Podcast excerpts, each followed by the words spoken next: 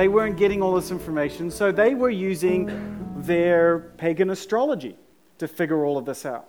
So God was obviously using what was their culture and their religious practices and their sort of understanding of the world, and He used that to point the way to Jesus. This is pretty cool, isn't it? So, I mean, if God can use pagan astrology uh, to point the way to Jesus, I'm pretty sure I could like hijack a couple of Hollywood movies. I think that's fair enough. I think I'm within within the boundaries there. and uh, of course, no series would be complete without the most Christmassy movie of all, Elf. I love that movie. And I see a lot of you have watched it. It's kind of become a little bit of a tradition for me and my family. And do you realize that it's actually 17 years old? The movie is, I like, I felt like it's just come out recently, but no, it is already a surly, grumpy teenager. It's, it's gone a long way. The kid in the movie, Michael, he is just getting ready to celebrate his 29th birthday. It just makes me feel really old. yeah, anyway. But still, after nearly two decades, one of the funniest Christmas movies ever made, yes? Yes, because I will not hear an argument otherwise. It is the funniest Christmas movie ever made. All right, so where are we going with this one? As Nate says, I called this one Daddy Issues because at the heart of this movie is a tale told a million times.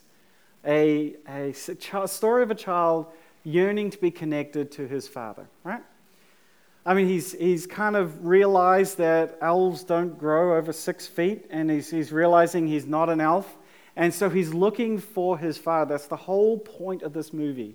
Is he goes on this journey to find his father, to reconnect with him, to reunite with him.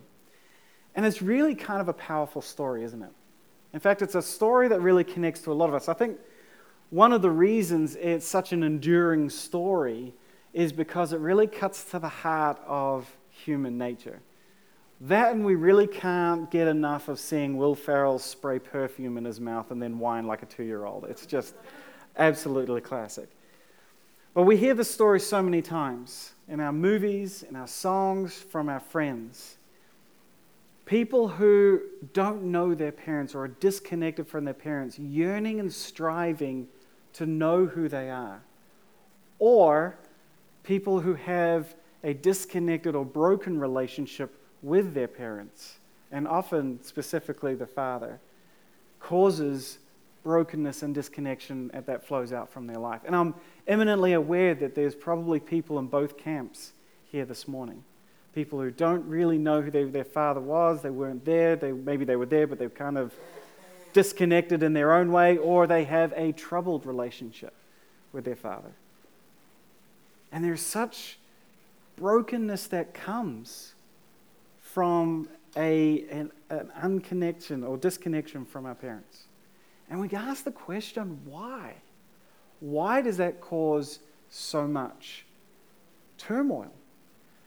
And the answers always come back the same. And I'll be very interested for those who are experiencing this and are uh, living this, if this is the case for you. But people say that they just don't know who they are until they know who their parents are. Or if they don't know their parents well, they don't know themselves well.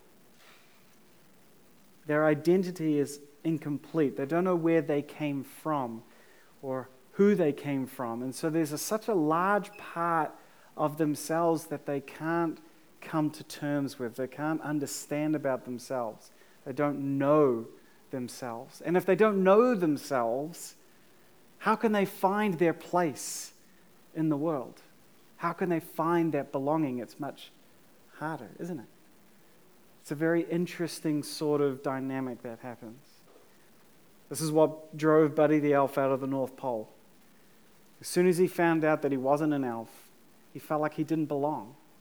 And he strived and yearned to find that belonging. And that belonging came not just with other humans, but with the human that created him his parents, his father specifically. So we're dealing with issues of identity, of belonging, and acceptance. And any counselor or psychologist will tell you that these are the things that cut to the very core of humanity, of who we are. So, yeah, kind of a big deal. But you know what? I think there's something even bigger at play here. Because I believe that this dynamic of yearning for that connection with parents is not just true of our earthly parents, but also our spiritual parent. And I think this uh, is revealed in a very critical verse at the beginning of the Bible in Genesis chapter 1. God has created everything and He's created humanity, and this is what He says, or what it says about it. It says, So God created human beings in His own image. In the image of God, He created them. Male and female, He created them. So there's this, this strong concept of made to look like, in some way, God. Right? Now, very, very quick survey of human history tells us that humanity is obsessed with the existential questions, right? Who am I? Where did I come from? What's my place in this universe? And we've searched high and low in this world to find those answers. We've even extended out into the universe itself. We're reaching for the stars, not just to see what's out there, but to see what's in here, to understand ourselves. We're searching through the universe. We've asked science to answer these questions for us. We've asked philosophy to answer these questions. We've asked the arts and music and movies and stories to answer these questions for us. But I believe the key is right there in Genesis. We cannot truly understand ourselves until we understand the Father who made us. We cannot know who we are as humans until we see and accept the image of God implanted in our DNA. So we find ourselves yearning searching for that connection. We want acceptance. We want um, that um, identity and that belonging. And we find ourselves yearning for that connection for where we came from our dad. Right? Does that make sense? We're tracking? And I'm pretty sure the Bible has something to say about connecting to our dad, right? So we're going to read a passage uh, from Luke chapter 15, but I thought instead of listening to me read it, we thought we would employ our newest father to come and talk about this. It's a story of a father and a son.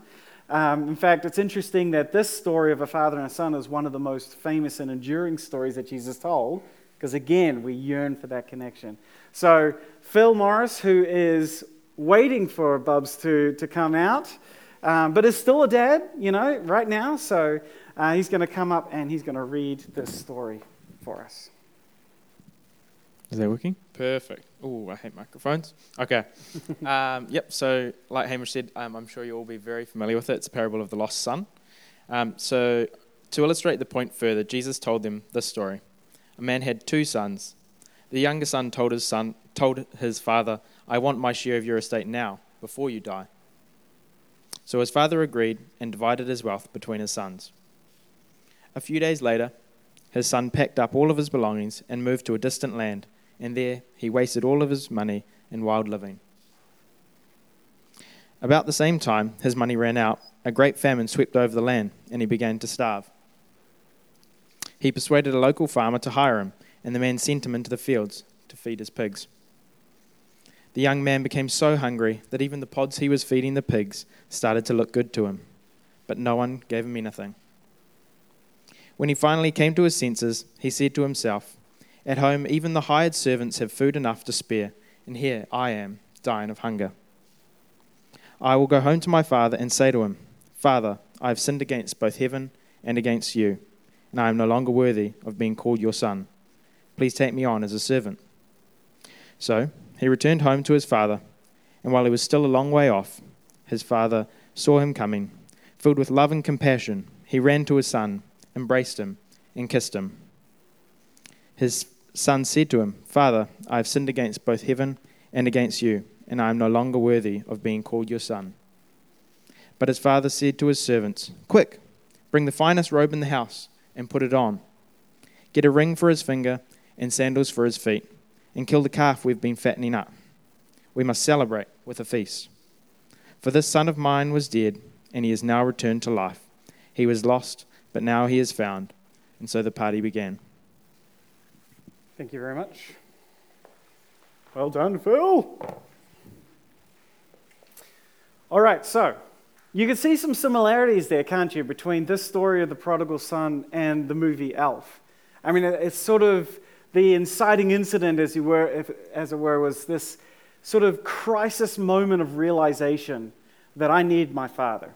I need to find my father. And it starts this epic journey home as went, went through the magical candy cane forest, whereas the prodigal son probably just, you know, walked the road. But it's like trying to get back and to reunite with his father. But there are a couple of differences to the story. And that's what I want to kind of hone in on today. The first one is that Buddy didn't do anything wrong. Right? He didn't do anything wrong other than being, you know, a little weird. It's not like he abandoned his dad or anything. The prodigal son, on the other hand, yeah, he really messed up. I mean, even to our modern ears, what this kid did was pretty horrible. I mean, going up to your old man and saying, You're just not dying quick enough. I want my inheritance. Give me my money. I mean, that's pretty brutal, right? I mean, hopefully, we're not contemplating doing things of that nature. But to the ears of the ancient culture hearing this, it was beyond brutal. It wasn't just hurting someone's feelings. I mean, those of you who have kind of uh, grown up in a shame honor culture, like uh, Maori culture or Pasifika culture or Asian cultures, you'll probably understand this better than I even. But what the son did to the father was incredible dishonor. He dishonored his family and himself and his whole people with his behavior. It was unspeakably offensive. And that's really important to think about because this is what we did to God. We need to understand that what we did to Him as a human race, we betrayed and dishonored Him. It's not just that we disobeyed and broke rules, we created shame in that relationship. And we shamed ourselves and we shamed Him. It's like we went up to Him and says, You know, we really like this world that you made us, it's pretty nice. You know, it's pretty, it's beautiful. We like living here. You know, we, we, like, we like love. That's good. Um, fried chicken's pretty nice. We're enjoying all of this, but what we don't like is you. Really, you're the problem here. In fact, it would be better if you never existed. That would be good because you're kind of getting in the way of what we're trying to do here. So you go away we're just going to keep this stuff here. We're going to enjoy living here, but you need to get going. You need to just stay out of our lives. Oh, and also, can you tell your people to leave us alone? Because they're really annoying. the point is, Buddy had every reason to expect that his father would accept him. But the prodigal son, and by extension us, we have no such reason. We have no reason to expect our Father to accept us because we have dishonored him so much. We belong in the pig slop. Which, of course, leads us to the second major difference between Elf and the prodigal son. Check out this clip.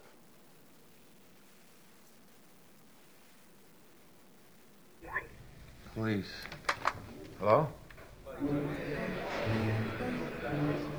I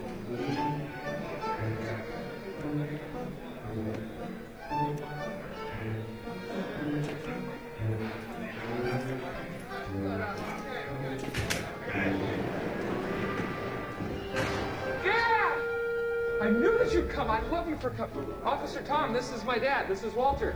Okay? He bailed me out. They gave me one phone call. They gave me one phone call. and I said, I know who I'm going to call. Walter Hobbs. Sure enough, you showed up. You did. They said you weren't going to show up. They told me so many times. Just who the heck are you and what is your problem? I, am Buddy. I'm your son. Tell me, tell me, tell me. Uh, where'd you get this picture? Papa Elf gave it to me. Some kind of game. What do you want? Some money? No, I just wanted to meet you, and I thought you might want to meet me.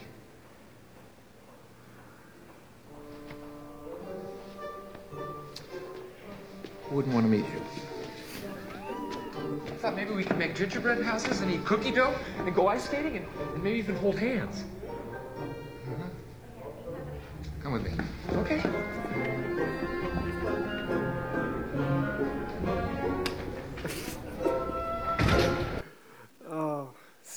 Classic. It's interesting. He goes right from there to the doctor to get a, a paternity test because he wants to make sure that if he can get out of this kid, this situation, he would. Do you notice a slight, subtle difference in the way that Buddy's dad reacted to him and then the way that the prodigal son's dad reacted to him? Buddy did absolutely nothing wrong. Again, aside from me coming on a little strong and the costume. But apart from that, look, he did nothing wrong, and yet it takes the entire movie for his dad to accept him. In contrast, listen again to the way that the prodigal son, remember, who doesn't deserve anything, is received by his father and by extension, us and God. So he returned home to his father, and while he was still a long way off, his father saw him coming. Filled with love and compassion, he ran to his son, which for an older man to run in that culture, that you just don't do that. He embraced him and kissed him. Incredible. It's just absolutely incredible. The uncontrollable power of God's story is that no matter how much we have dishonored him, no matter how many times we have ignored him, rebelled against him, spat in his face, he stands at his gate and he searches out at the horizon, waiting, yearning for us to appear, coming home. And then he runs out to meet us and he wraps us up in his arms and he embraces us.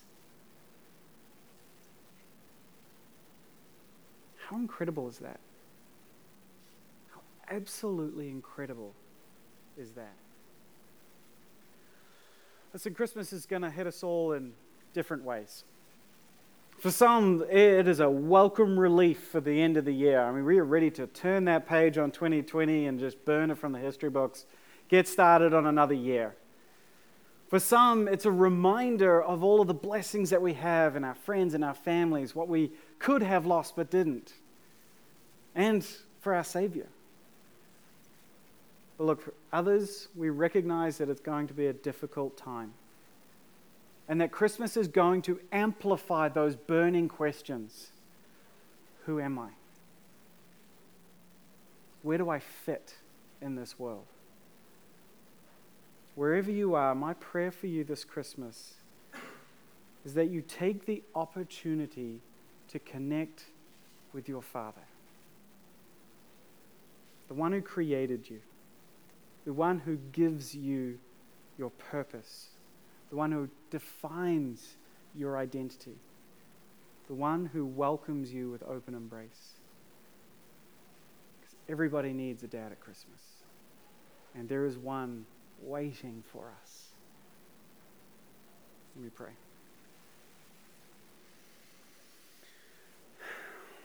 Lord, we just thank you we thank you for being a father to us. We thank you for sending your son to reconnect us to you. Not just to fix the things that we've done wrong, he did that, and we're thankful for that, but to reconcile us and wipe our shame away. We have shamed ourselves and we have brought shame to your name by the way that we have acted. Even after we accept you, we continue to act that way. But you wipe that away and you reconcile us and you give us honor. You put your arms around us. You put a ring on our fingers, a sign of incredible honor. We are favored by you. It just doesn't make sense. But we're thankful. This Christmas, Lord, we just want to take some time to remember what you have given us, to reconnect with you. to solve our daddy issues with a Father who truly loves and cares for us. It's in your name we pray. Amen.